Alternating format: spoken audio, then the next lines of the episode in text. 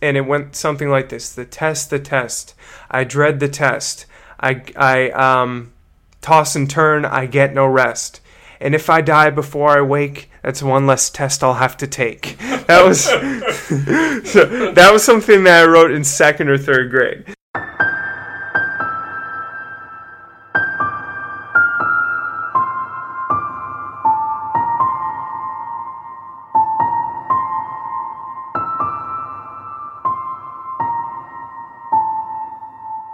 Hi, my name is Kyle. I'm a college student at Southern Methodist University, and I'm 22 years old. And I'm at a point now where I'm starting to become more reflective. I'm starting to think about, you know, how there's this thing that people call midlife crisis, and there's and there's this thing that people call a quarter life crisis. I had a friend who's 25, and he actually said that he had like a legitimate quarter quarter life crisis where he where he felt um, very shocked by what he perceived as a lack of things that he had wanted to do that he hadn't done or, or as an abundance rather of things that he had wanted to do that he hadn't done yet mm-hmm. so he feels like there's all these things that he has that he has to do so that he's been putting off so you consider that a crisis, but you're not even there yet. So what crisis are you talking? Well, about? I think that I think that his that him saying that triggered an early, an early reflection on my part. It hmm. wasn't a. It, I wouldn't call it a crisis, but it was definitely a moment where I had to sit down.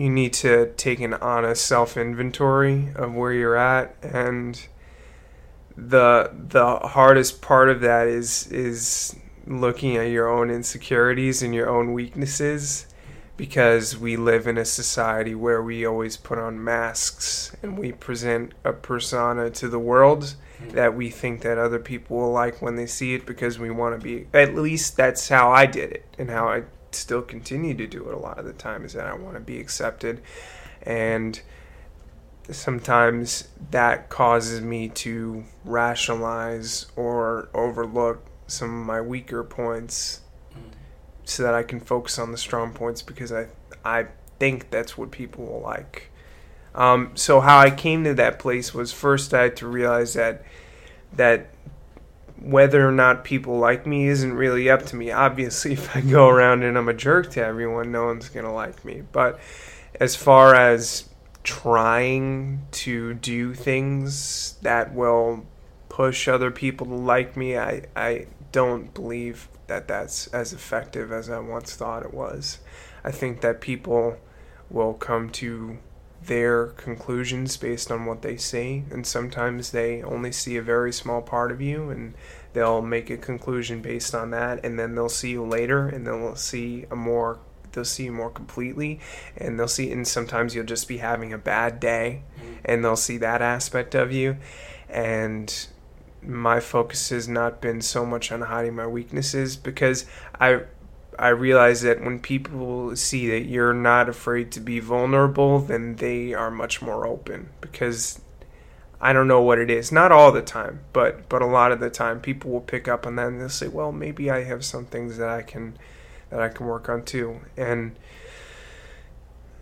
I think that that's a very helpful thing. So my first step was getting over that social anxiety of, "Oh, if I if I'm if I'm um, if I'm not always presenting this carefully controlled image that no one will like me.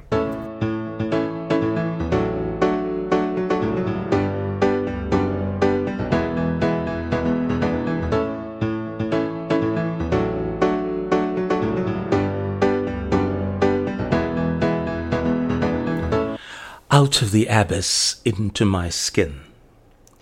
Everyone, I recommend, should invest the time to be with and honestly hear our guest, Kyle, who is studying to become a teacher. Especially if you're a parent or if you're a parent of a rebel or suspect you have a rebel, a teen seemingly too tough to handle, if you are a teen or a young adult, if you're an educator or a counselor, if you're smart, or if you're in a deep hole, a sinkhole, you stepped on the crack and oops, now you're in the deep dark. If you know you are in an abyss, or you feel that life requires you to put up a brave front that's taking way too much out of you, I recommend, highly recommend, you clear away some space and time to experience how Kyle slipped into his abyss and how he is building a ladder to climb out. We have heard many experts, but who is more expert than he or she who has been there and struggles there and is seeking their way out of the abyss and into their own skin. Perhaps also you realize the utter futility of force fixing complex problems by addressing only that bit that jots out or by addressing that one bit we know how to fix while ignoring the entire buried mass, or by applying what fixed Peter to fix Paul. Perhaps you will attest that remedying some of our complex issues, that reclaiming our personal high ground, that place where we are at our best, requires our smarts, our strength, our endurance, and the willingness to boldly unravel the whole mess, then deal. As you'll see, this falling into the abyss and rising out of an abyss are multi layered deals. My name is Neville DeAngelou. You are on the journey. Along the journey, we stop at intriguing places and meet fascinating people with novel solutions to some of life's tricky questions. And we play a few games and track the remarkable characters of three classic books A Soundbite Life, Flight of the Fused Monkeys, and Illicet, A Time to Begin Again, all of which can be found on Amazon and Barnes & Noble. Hi, my name is Kyle. I'm a college student at Southern Methodist University. I'm 22 years old. I have about a year left. I am studying to become a teacher, a high school teacher right now. And I've taken a few semesters off so that I can figure out what I want to do because at first I was a business major and it took some self inquiry to discover that I wanted to serve as a teacher. And what what made you realize that business was not going to be your deal, and what turned you on to becoming a teacher? It had a lot to do with my parents, and it's actually coming full circle now. And what I mean is, is that originally I was not, I I was going into business, and I had some genuine interest in business, but a lot of it was definitely because my dad is in business, and there's for every young man a struggle between who has a father. A lot of young men don't have fathers, but I did, and the and for me the struggle was do I want to be like my dad or do I want to be my own man or or how do I negotiate that I guess? Mm-hmm. So for a period of time I felt like I was less enthusiastic about the business than the business classwork than my dad was. But I felt pressured to stay in it because he was he just seemed so you know so pleased with it Mm-hmm. that I didn't want to change that. And I realized that teaching was important to me and that I wanted to serve as a teacher in some aspect so I decided to take on a teaching minor. So I'm still getting my degree in business. Mhm. And I'm also getting a minor in education so that I'll be able to teach. And coming full circle, what I meant is that originally I got into it because I was encouraged by my parents. And then I thought, well, maybe this isn't for me. And then I realized that my reaction to that was because I was reacting against my parents. Mhm. It wasn't a reflection of how I felt, it was a reflection, it was a reaction towards my perceived being influenced by them. And I, so go ahead. so in a struggle to be my own person, to be an individual, I said I don't want to do business. But what I realized is is that I think that business is is a really great opportunity and it's a really great thing to be involved with if I do it in a way that's meaningful to me and that it doesn't have anything it doesn't have to have eh, it doesn't have to be a statement of rebellion or a statement of I need to be my own person. It can more just be a statement of this is how I can best serve the world. Well, can, let me ask you two questions if you don't mind. So, why were you in a state of rebellion?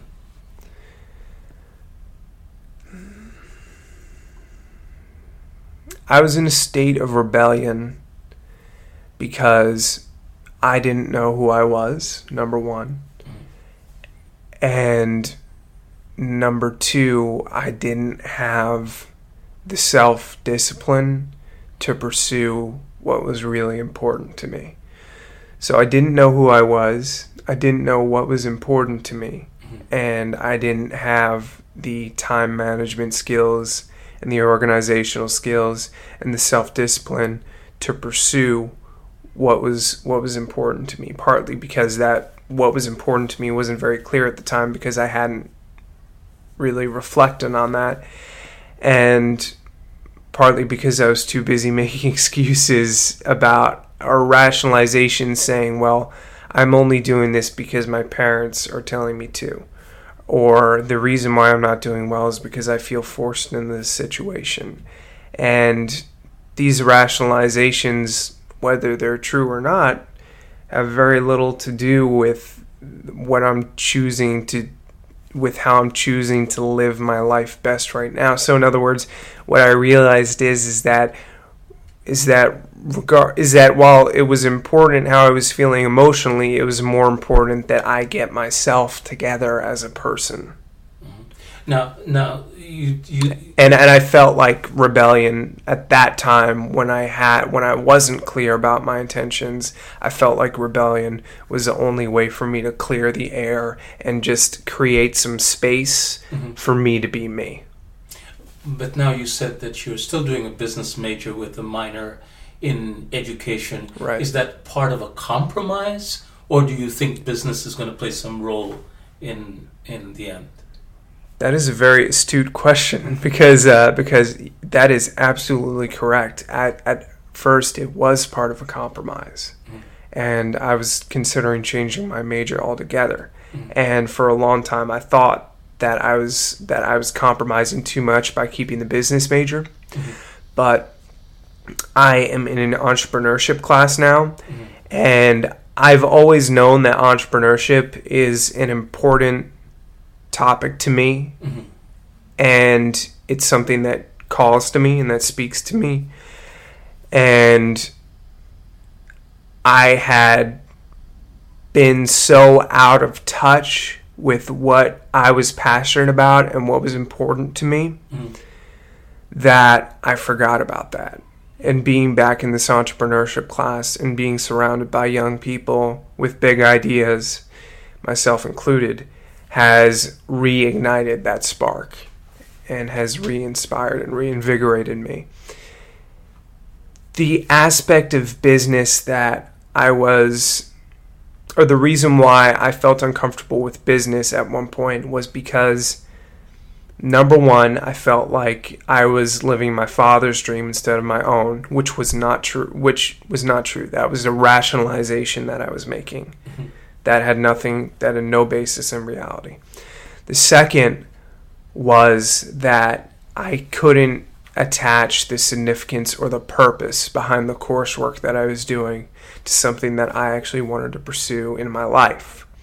And that entrepreneurship class helped me to realize that entrepreneurship is something that I definitely want as part of my life. Mm-hmm. And when I have that purpose, that end in mind, it's a lot easier for me to get motivated about learning the nuts and bolts of business mm-hmm. because I can see that they're serving a purpose. I'm aware that you have a unique family relationship. Could you tell us about that and how it uh, how it how it guided you to where you are now? Sure.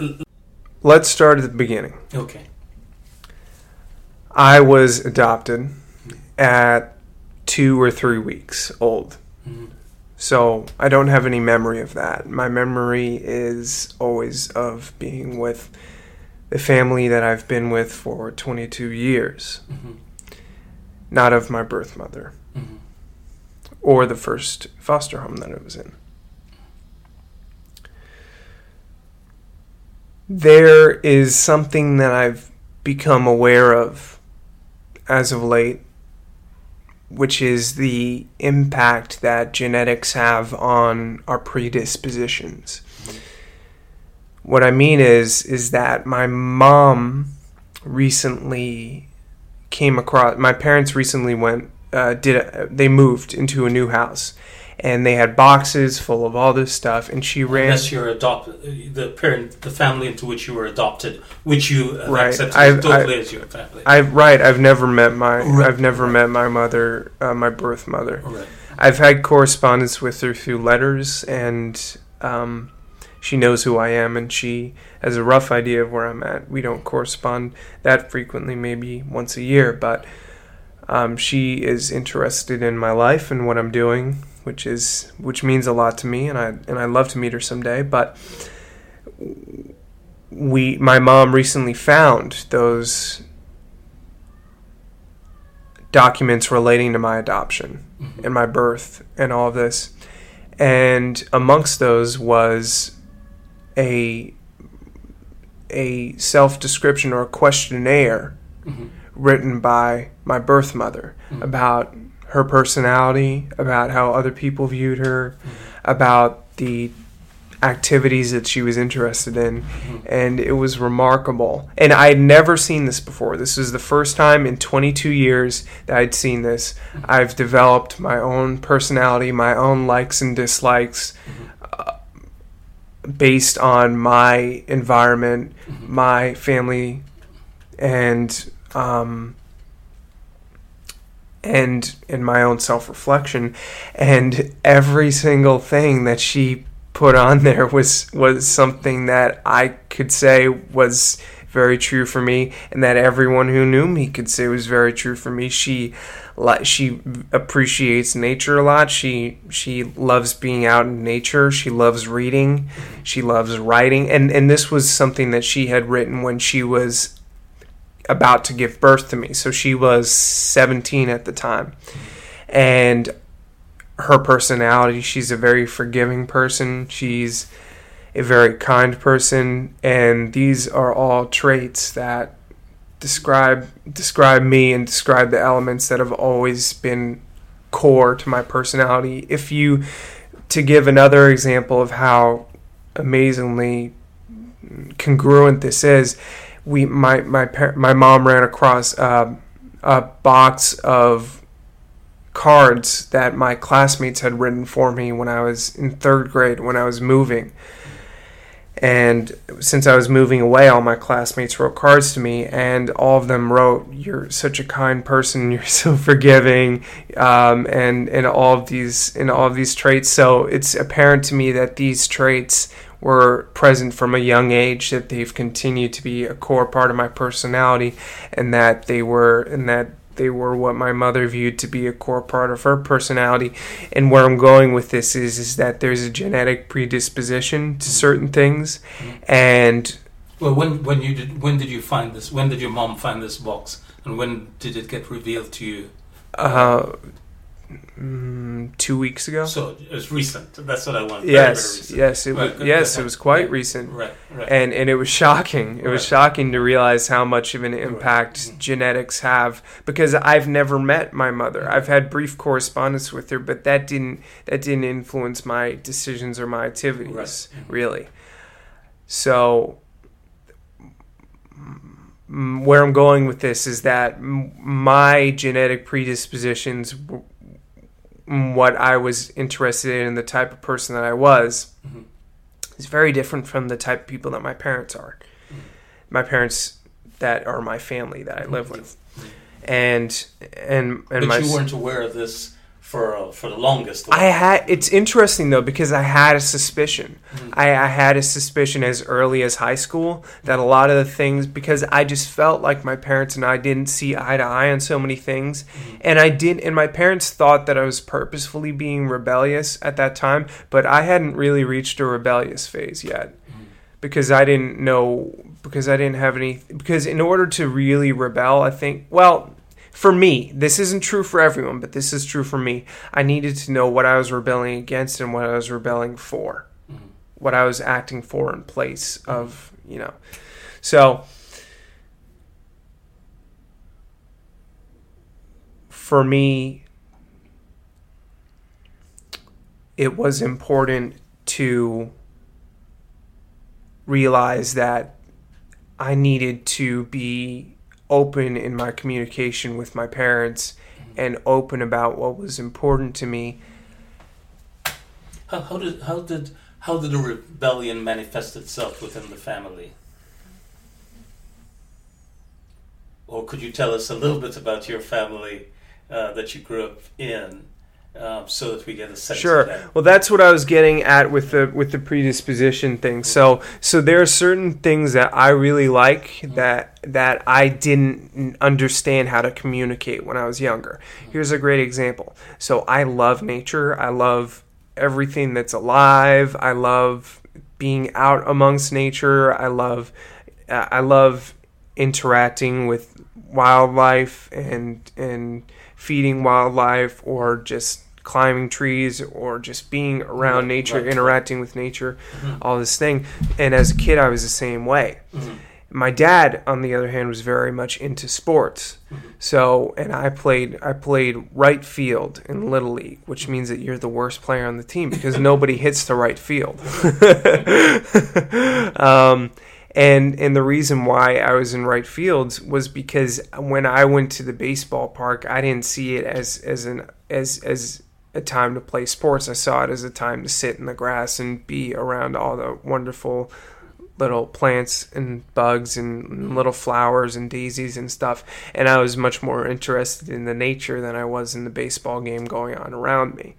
But my dad, who's very much interested in sports, naturally was was not didn't share my enthusiasm for for sitting in the outfield picking daisies while there was a game going on. Right. Mm-hmm. So that's what I mean where there was a conflict of interest there. Mm-hmm. And but when you're a kid, you don't really know why you're picking daisies and not playing the game. You just you just know that that one thing you're interested in and the other you're not. You can't explain it or you can't really put words behind it. Mm-hmm. And it's it's only as I grew older and realized what was important to me and realized that it was okay that those things were important to me because I think that for a long time I felt shameful about not being good at sports and I felt shameful that I wasn't living up to these expectations. Why, why were you felt shameful? Did your parents make you feel the same shameful, or was that what, what? How shame came into the picture? Um, it was certainly some, never something that my parents imposed on me Mm. purposefully, but when you have someone who who is as passionate about sports and competition, my dad is a winner. He loves to win, Mhm. and I love to win too. And did he want to see you passionate about But- sport? But but my passion for competitiveness and for winning was, was not we're not we're not in the same place. right. as when I was a kid as they were when he was a kid. When he was a kid playing baseball and being the best baseball player mm-hmm. that he could be as a kid and winning the game for his team. Those were important things for him. Mm-hmm. Those were things that that helped define him and helped and helped make him such a successful person because he developed a winning attitude at a very young age. Mm-hmm. So for him, all the good things that he had in life came from this winning attitude that he had. Mm-hmm. And I firmly believe that because I know how committed he is to what he does, and I know how successful he's been, and I know how much that's come from his winning attitude. Mm-hmm. So for him to see his son, who's obviously someone who he has a lot of interest in doing well, mm-hmm. out in the outfield picking daisies instead of engaging with the other children and trying to do his best in the game, that would that was very disconcerting to him, and I can definitely understand why that was. But it was something that that at the time I didn't have any I didn't have any ability to communicate that. So for a long time he just thought that I was just I was purposefully either purposefully blowing him off or that I was just I just didn't have the winning attitude. And what I've come to realize as I've grown up and developed my own identity is that a winning attitude is incredibly important to life, but everyone needs to develop it on their own terms and they need to develop it about things that they're interested in. So, as an example of how that's come full circle, picking daisies out in the outfield instead of engaging with, with the people around me is is something that I would be concerned about as a parent if my child did as well. However, mm-hmm. what this manifested into was a great interest in gardening mm-hmm. and and playing my part to restore the environment. And I've developed a winning attitude about that. So that's become something that's very important and that motivates me to action. And I think that what's really powerful about a winning attitude is that it motivates us as individuals to take positive action and to act on what's important to us to create a better world. And I see being a good steward for nature and having an appreciation for nature and taking care of the world that is taking care of humanity for so long as being something that's very important. And that guy and that and that is one of the main motivators that guides me in my future endeavors because I have a lot of interest in sustainability. And I would like for the life that I live to leave as little of an ecological footprint as possible and my love for nature and my love for this capability that I have as a human being to have a restorative effect on local ecosystems and local wildlife is something that that really motivates me and motivates a lot of what I do. So how were you able to? And and your question was Right. originally about the rebellion, Right. and the rebellion was the process by which I went from feeling insecure about not sharing my father's winning attitude to developing my own winning attitude on my own terms. And the transition period where I was figuring that out was one where there naturally was conflict because I started asking a lot of questions. Why do I feel this way? Why am I this way? Why is my father this way? Should I feel the same way as my father? Should I feel differently from my father? And answering all these questions was was the rebellion process because I had to try out a lot of different things to see what was really true.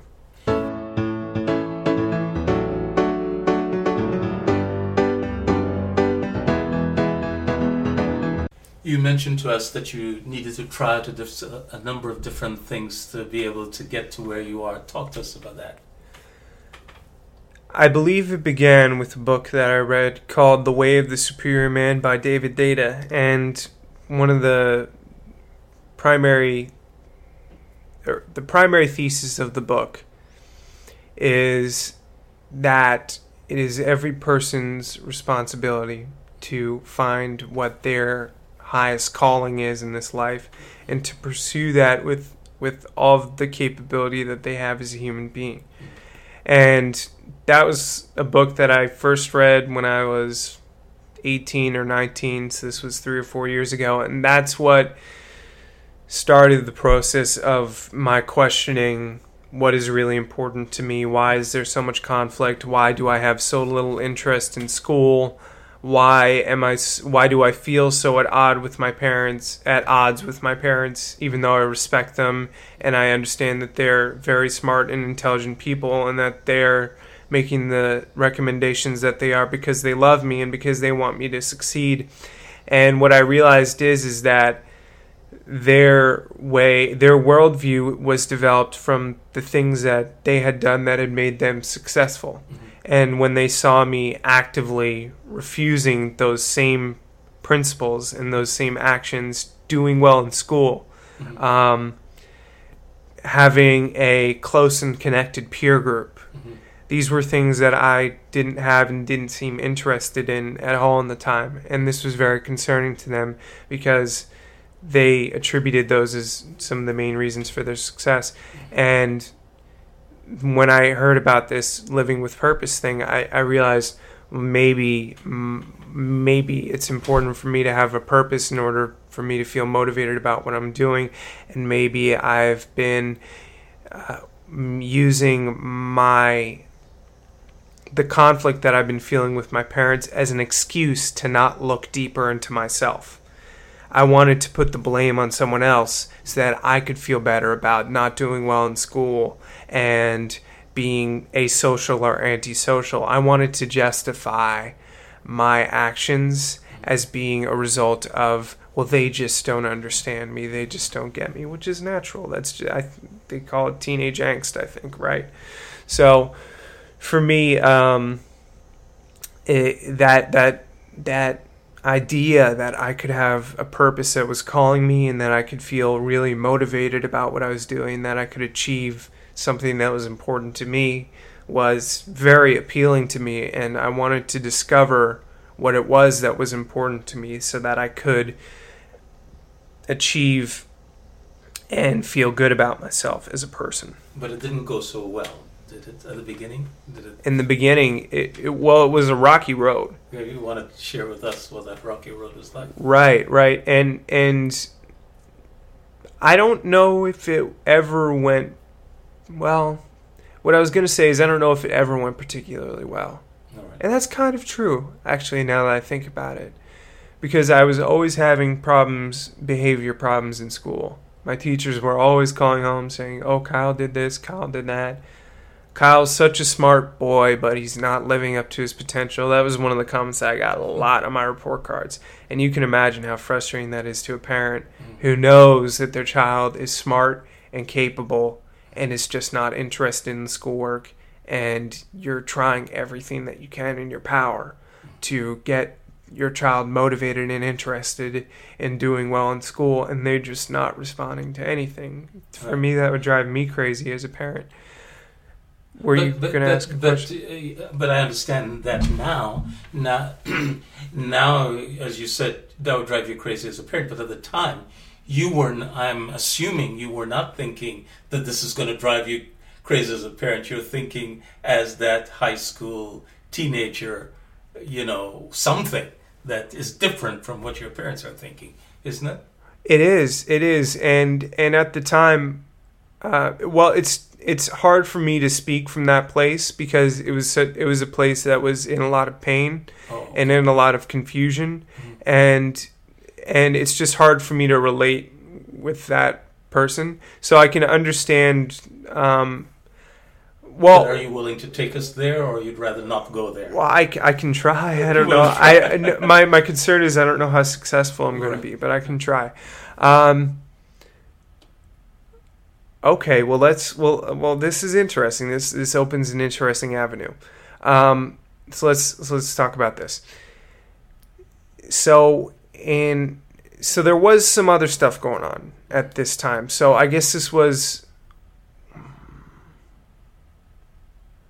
this is a very complex story now that I'm realizing it because I thought about another piece of it that we haven't talked about before, and I was going to bring that into it, but I realized that it might make it even more complicated. So um, let's just stick with where we're at. So I, uh, so I always had behavioral issues with my with my teachers, and I was and I was never doing well. And at the time, I it was as simple as this. I just wasn't interested in what I was being asked to learn and asked to do, so I didn't do it. It's that simple. It really is. And this is funny because because you remember that box I mentioned that my mom found of the old schoolwork. Mm-hmm. she found some things from kindergarten mm-hmm. that I written. So I was five years old, mm-hmm. and um, on one of the first homework assignments that I ever received, it was to write out. It, we were in kindergarten, so it was writing letters of the alphabet and like basic sentences and stuff. And at the bottom of my homework, I wrote, "I quit homework." and I wrote it on both sides of the page, so I was sure that my teacher saw that.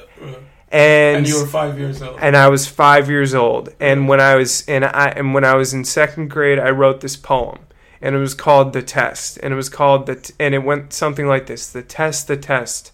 I dread the test. I I um toss and turn. I get no rest.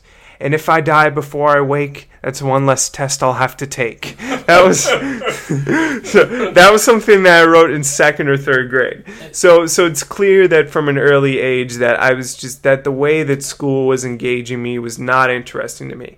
At the same time, I was a voracious reader. I loved reading. I read book. I would take. I had books under my covers at night, and I had a flashlight, and I would read books under the cover past bedtime. And I loved reading. I loved learning new things, and I and I did not like school at all. Um, so that was that was probably one of the main reasons why I was had these behavior problems in school. And by behavior problems, it was like class clown stuff, like being goofy. I wasn't I wasn't like being harmful to other children. I was in in you know physical sense. It was more just like being disruptive in class and stuff like that. So but at the time, so I knew that I wasn't really interested in school, um, and my parents got that, but they but they felt like that that was something that they could that that could be remedied. Mm-hmm. That my lack of interest in the school was was a correctable issue. Mm-hmm. Um, so a- in third or fourth grade, they they got the idea that maybe we needed to speak with a therapist because the behavior problems weren't getting any better. Mm-hmm. My grades weren't improving at all, and I was still smart as ever. Um, you know, they could tell that when they talked to me, that for for a nine year old, I was able to speak about complex topics. So they knew that I was very intelligent, and they knew that I just wasn't applying it to my schoolwork, and they wanted to figure out why that was. So we went to a therapist and I was diagnosed with ADD, and I was given ADD medication, and it uh, and the ADD medication helped me to operate in this environment that was more structured when my thinking was more free associative. I was drawn towards things that interested me, and I was drawn towards things I felt were important and I wasn't interested in anything that I felt was that I didn't have an interest in or that wasn't important to me. And the ADD medication enabled me to still do the work anyways, mm-hmm. Basically. So it fixed the mechanical problem of my not doing the work or not engaging with it because the ADD medication it increases your focus to a degree that you're capable of doing a lot of things that don't interest you. But uh, and where this so so I was on the ADD medication for several years and my performance improved marginally. Um, but and and I was able to complete more of the assignments and more of the work than I had in the past because of the ADD medication but I always had well the, my original feeling was was that this medication makes me feel weird. It makes me feel not myself. Hmm. That was something that I figured out maybe a year or two after I started taking it. I didn't have the self knowledge to speak about that in any more depth, but I just knew at the time that this feels weird. This doesn't feel it. Do, it feels like I'm not being my that this medication makes me into someone who I'm not. That was what I felt and what that developed into later as an understanding was was that this this medication is a crutch and that if I don't figure out how to develop an interest in what I'm doing and what I'm learning and and develop uh, the discipline to do the work that I have to do, then I'm going to need to be on ADD medication for the rest of my life. Because we had tried going off the ADD medication a couple times, and I always fell back into bad habits of not doing work, of not engaging, etc. And what I realized through this process was that um, was that the ADD medication was a crutch. Mhm. And you realized this while you were in high school. I realized this while I was in high school. Exactly. Yes. And So my entire, I think it was my entire junior year, I, I stopped taking the ADD medication completely because I was at an age where I felt like I could, I finally felt like I could stand up to my parents and say, no, I don't want to, I don't want to do this anymore. I don't want to take this medication anymore because for, I'd felt that way for a long time, but I didn't, but I didn't feel like I had the personal power to say that to my parents yet. Um, so so finally, when I reached my junior year, I felt like I could make that decision for myself, Mhm. and and I didn't care what the consequences were, Mhm. and I didn't have an idea of what was important to me or what motivated me. So naturally, it went. It was a train wreck, and and I and I didn't do well. I did. I, I didn't like my one of my worst academic years that year Mhm. um, and and that caused a lot of conflict between my parents and I because that was the first time that I'd taken autonomy Mhm. and said I don't want to do this anymore, and the results were disastrous. Mhm. So naturally, that made my parents think, well, we can't, we can't, you know, our Kyle is obviously not at an age and a level of maturity where he's capable of making these decisions on But- our own But what were and and You- we don't and we don't want to eh, Well- oh I want to provide hopefully both sides of the story Right, I don't know if this is how my parents really felt this is how I'm assuming that they felt clearly he's not capable of making these decisions at this point in his life so we need to really encourage him to get back on this medication and to um, and to so that he can do better Mhm. basically. And at this point in time, I was off the ADD medication, but I finally felt free. Free to fail, free to not do my work, free to blow everything off. And, but the important part was, was that I felt free for the first time Mhm. but because I was suddenly I suddenly had this experience of freedom Mhm. uh, or what I felt like was freedom in in the sense that the ADD medication I felt like it sort of put me in a cage and it made me very focused but it also um, made be very agitated. Mhm. and I finally felt free of this agitation and I was so excited about this freedom and it was so much freedom at one point that I that I didn't have and I didn't have the skills in place to develop that or to manage that or to turn that freedom into a positive work ethic for example. So as a result I was like I'm free I can do whatever I want blah blah blah. So I so I as a result I just did nothing and and I did nothing, you must have. I mean, well, yeah, I, I played video games all day, and and I and I hung out with friends, and we went to. This is kind of funny. We we would go to the grocery store, and we like steal beers from, oh, and we'd steal beers from the grocery store, and then we go to like skate parks, and and we and we drink the beers during our during like lunch for at, in high school, and um and and that was just that was and it was funny because that was really the first time that I'd started being really social with people too. Mhm. Um, I I I wasn't wanting to be malicious, and I didn't get any kick out of stealing the stuff. It was more just like it was something that I was doing with friends, and it was the first time that I'd really uh, engaged with friends on that level, maybe Mhm. Since since I was in middle school. So in my first couple years of high school, I was kind of quiet and I didn't have as many friends and I didn't really hang out with people that much.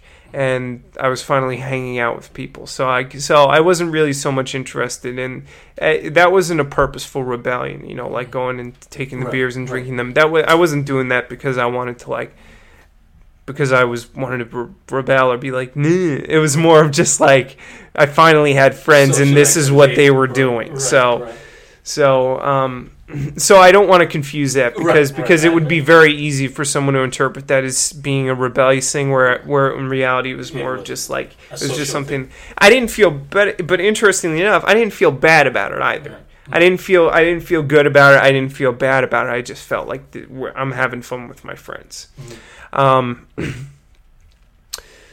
so that year, uh, that junior year, I was just very much into my own thing, and I wasn't in school, and that was just really helpful for me because I finally felt like I wasn't.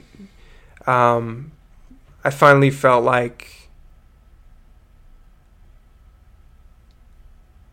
I could be my own person, but I didn't have any internal compass to guide me in a right direction. So I just went where wherever the wind blew me basically. I didn't have, you know, I didn't have a strong internal compass to guide me because I didn't have a strongly developed self-identity at that point in time.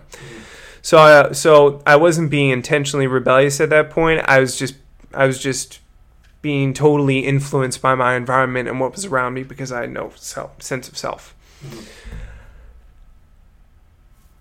I realized at some point, perhaps during my senior year, during my first year of college, that that lifestyle of reckless abandon was no more constructive than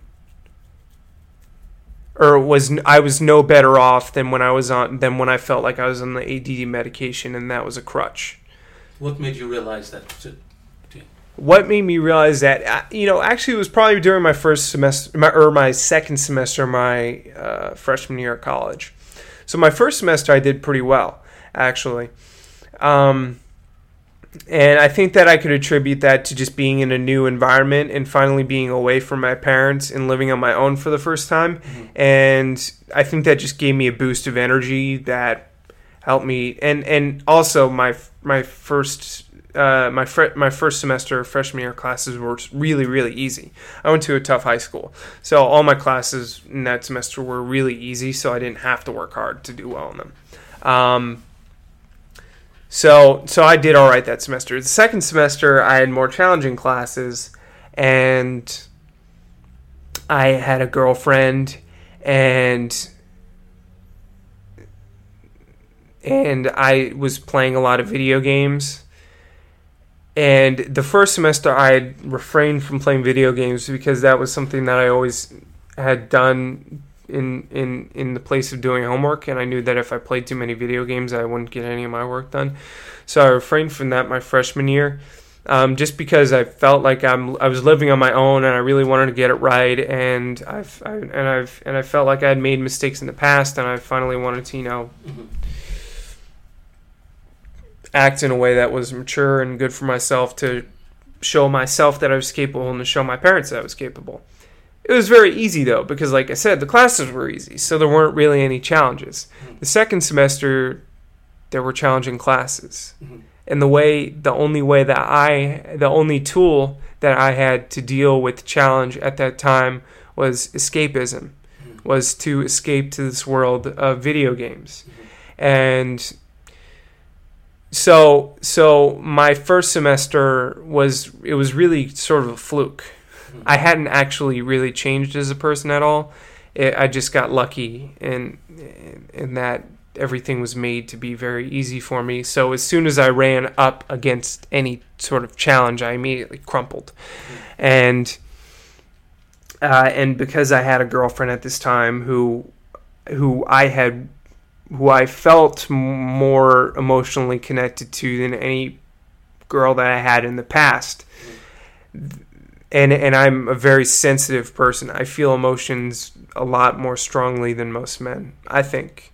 I don't know if that's true or not, but uh, I felt very emotionally connected and very emotionally attached to this girl. And a part of it was actually a part of it was because I was desperate. Because I didn't have a strong sense of identity and I felt like I was getting validation from her. Mm-hmm. So a lot of why I felt so emotionally connected to her was because I felt like she was validating everything that I was But doing. at, at that particular time, you didn't think you were desperate. This is looking back that makes you think you were desperate, or were you aware you were desperate at the time? At the time, uh, I was delusional. okay. so I so I, I think that on an so I think that on an intellectual level I probably knew that I was desperate, Right. but I chose to ignore it. Okay. Okay. So. And that was actually one of the reasons why I was able to get a girlfriend in the first place. I had I, because you know it doesn't matter because I had this confidence about me Right. that this girl that I was with found attractive, but the confidence wasn't rooted in anything. It was because I was totally delusional and lying to myself about everything. So I felt like I so I felt like I could be totally confident because because I felt like everything was good in my life because I was in this place where I was escaping from reality and I was so distanced from everything that was around me Mhm. that it just it gave me but it doesn't matter where confidence comes from people still find it attractive Right. so um but so what happened was was that I was that I suddenly had all this confidence because I was totally delusional which allowed me to attract this girl which I felt really good about because I hadn't had a girlfriend for a little while so I felt like oh yeah like um I'm you know I'm I'm a guy that women are attracted to, which I felt validated by, and I felt like I was getting validation from her, and I and that's why I felt so emotionally strongly about her, Mhm. and then I was running up against these challenges in school, so I was escaping more to the video games. So as a result, I was I needed the emotional validation from my girlfriend, mm-hmm. so I wanted to be with her all the time, and I needed the escapism from the video games, so I wanted to be playing video games all the time. So I was playing video games all the time, and I was with my girlfriend all the other time, mm-hmm. and there was and I didn't put any effort in school. I don't I think I maybe only submitted one or two assignments that entire semester. And I got and I think oh actually no there was one class that I did submit my assignments in. So so I had 3 Fs, a D minus and an A minus. Oh, and the A minus was in what? The A minus was in my most difficult class actually. Actually, no, it was probably my second most difficult class because I was in honor, honors um, economics, and that was uh, that was one of the hardest classes I've ever taken. But um, so but how did you get into honors class? Because because I did so well my first semester, yeah, yeah, yeah. Because they were like, was like, oh, this kid's doing really well in these classes. He must be pretty smart. Uh, uh you just put me in easy classes. Right. Well, well, no, I was really smart, but I just didn't have any. I didn't have any tool set at the time to deal with Right, to deal with challenges. I got- I got right so um so so that was the outcome of my first semester or my second semester rather and then at that time I felt like well I really don't want to be in school because I had because I didn't at the time I think it was because I didn't have any tools for dealing with that um, for dealing with that difficulty Mhm.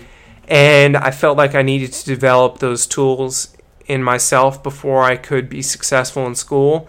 And the pain, Did you think that through, and that's what you came to the conclusion, or are you looking back? this was well, well, actually, this was an idea that I I hadn't articulated as clearly as I just did, but I but I did have a very real sense for what was going on. Gotcha. but it, but it was but it was but that idea developed over a long period of time and it took a lot of trial and error to figure out what that what the practical implications of it were mm-hmm. so i was able to get a diagnosis but the treatment came much later mm-hmm. so i had an accurate a somewhat accurate assessment of where i was at and the problems that i was having and i felt like i needed to be out of school because if i continued in school then i would just resort to these means of escapism and I, as soon as I ran into any challenge, and I wanted to better equip myself to deal with the challenges so that I could perform well, because I started to realize at this point that um,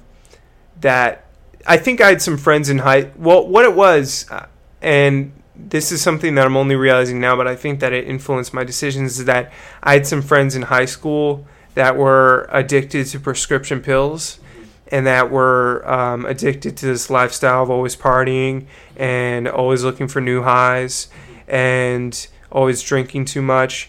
And I just saw the the the route that then that that reckless abandon took them, and I saw the place that they went, and I realized that I didn't want to go there.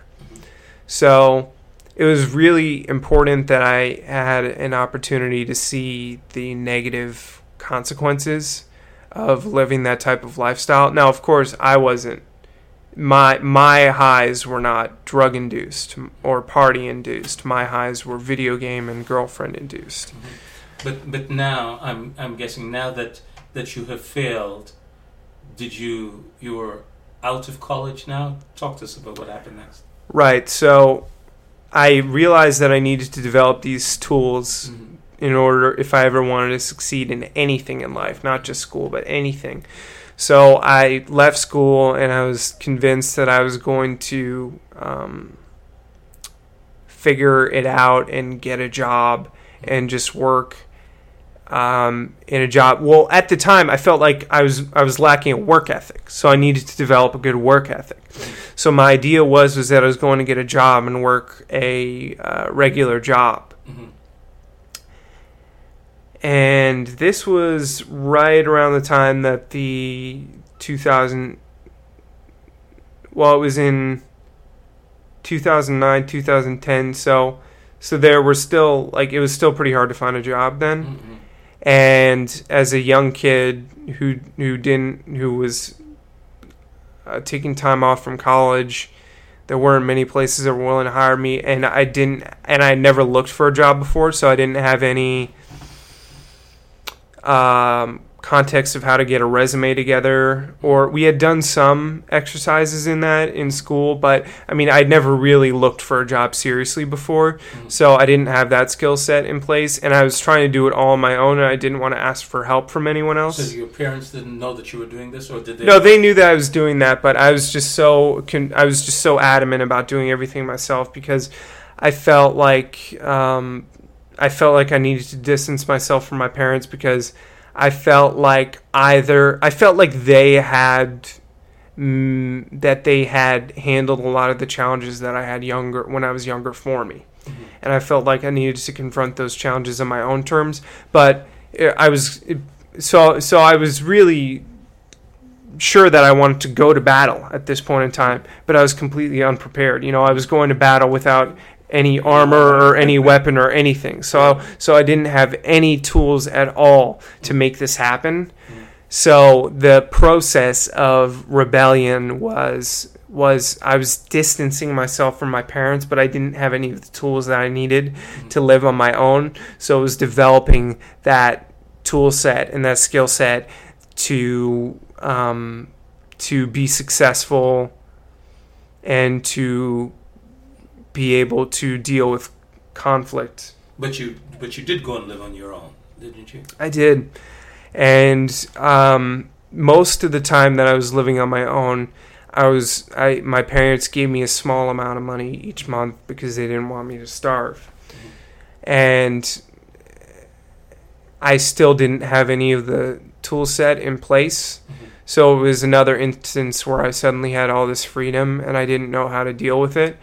And so I just, I, as a result, I ended up falling back into bad habits and playing a lot of video games and ignoring my responsibilities and not taking the job search as seriously mm. as I wanted to. And at this time, I began to feel very depressed because I recognized on a subconscious level mm. that this was supposed to be my opportunity for me to develop these skills Mm. that were going to serve me for the rest of my life. And I realized that I was going completely against that purpose mm. by falling back into old habits. And I realized that on a subconscious level. Um, and I think on a on a on a conscious level too, I realized, man, I really got to stop playing these video games so much. I really got to get my act together.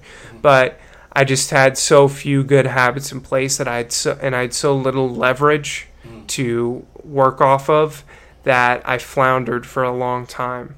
before I found something that spoke to me.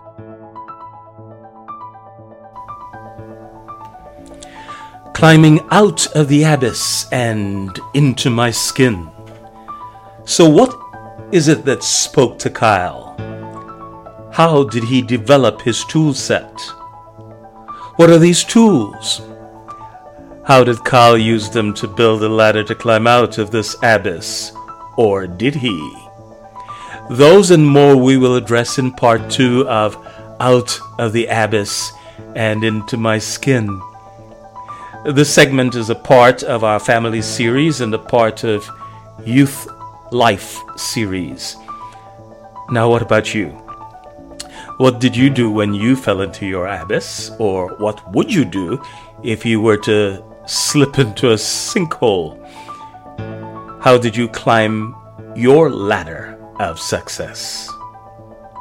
What are your tools? I encourage you to peruse The Hunk I Dreamed. It is a quick read by yours truly, a handy keep for our young men who are riding the wave to success or want to find that wave to ride to their best selves. The hunk I dreamed. For less than a cup of coffee. See you next week.